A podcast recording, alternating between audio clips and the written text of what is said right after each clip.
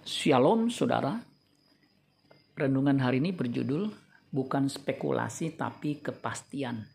Ibrani 12 ayat 2. Marilah kita melakukannya dengan mata yang tertuju kepada Yesus yang memimpin kita dalam iman dan yang membawa iman kita itu kepada kesempurnaan yang dengan mengabaikan kehinaan tekun memikul salib ganti sukacita yang disediakan bagi dia yang sekarang duduk di sebelah kanan tahta Allah.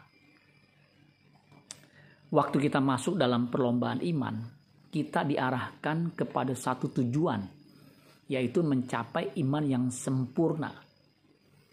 Orang Kristen yang bertumbuh akan mengalami perubahan yang ditandai adanya pertumbuhan iman dari iman yang bersifat spekulatif, tidak pasti atau untung-untungan, beranjak kepada iman yang sempurna atau iman yang pasti. Sorga menjadi sebuah kepastian bukan spekulasi. Untuk itu kita harus meneladani Kristus yang sudah mencapai iman yang sempurna.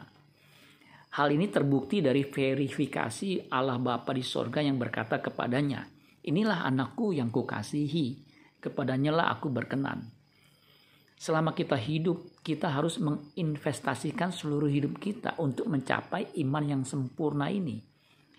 Dan harus dilakukan sewaktu kita hidup di bumi.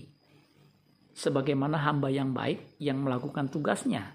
Matius 24 ayat 46. Berbahagialah hamba yang didapati tuannya melakukan tugasnya itu ketika tuannya itu datang.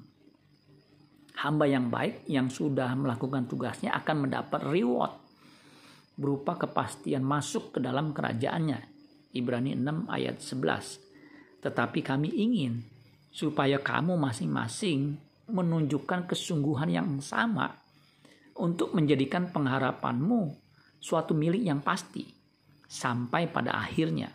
Kemudian 2 Petrus 1 ayat 11 dengan demikian kepada kamu akan dikaruniakan hak penuh untuk memasuki kerajaan kekal yaitu kerajaan Tuhan dan Juru Selamat kita Yesus Kristus.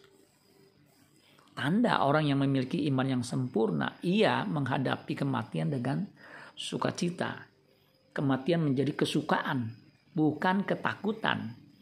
Karena ia tahu ia akan disambut di dalam kerajaan sorga. Matius 25 ayat 21 dan 20 dan 34 dikatakan begini. Maka kata tuannya itu kepadanya, Baik sekali perbuatanmu, hai hambaku yang baik dan setia. Engkau telah setia dalam perkara kecil, aku akan memberikan kepadamu tanggung jawab dalam perkara yang besar. Masuklah dan turutlah dalam kebahagiaan Tuhanmu. Ayat 34, dan raja itu akan berkata kepada mereka yang di sebelah kanannya, Mari, hai kamu yang diberkati oleh Bapakku, terimalah kerajaan yang telah disediakan bagimu sejak dunia dijadikan. Amin buat firman Tuhan. Tuhan Yesus memberkati. Sola Gracia.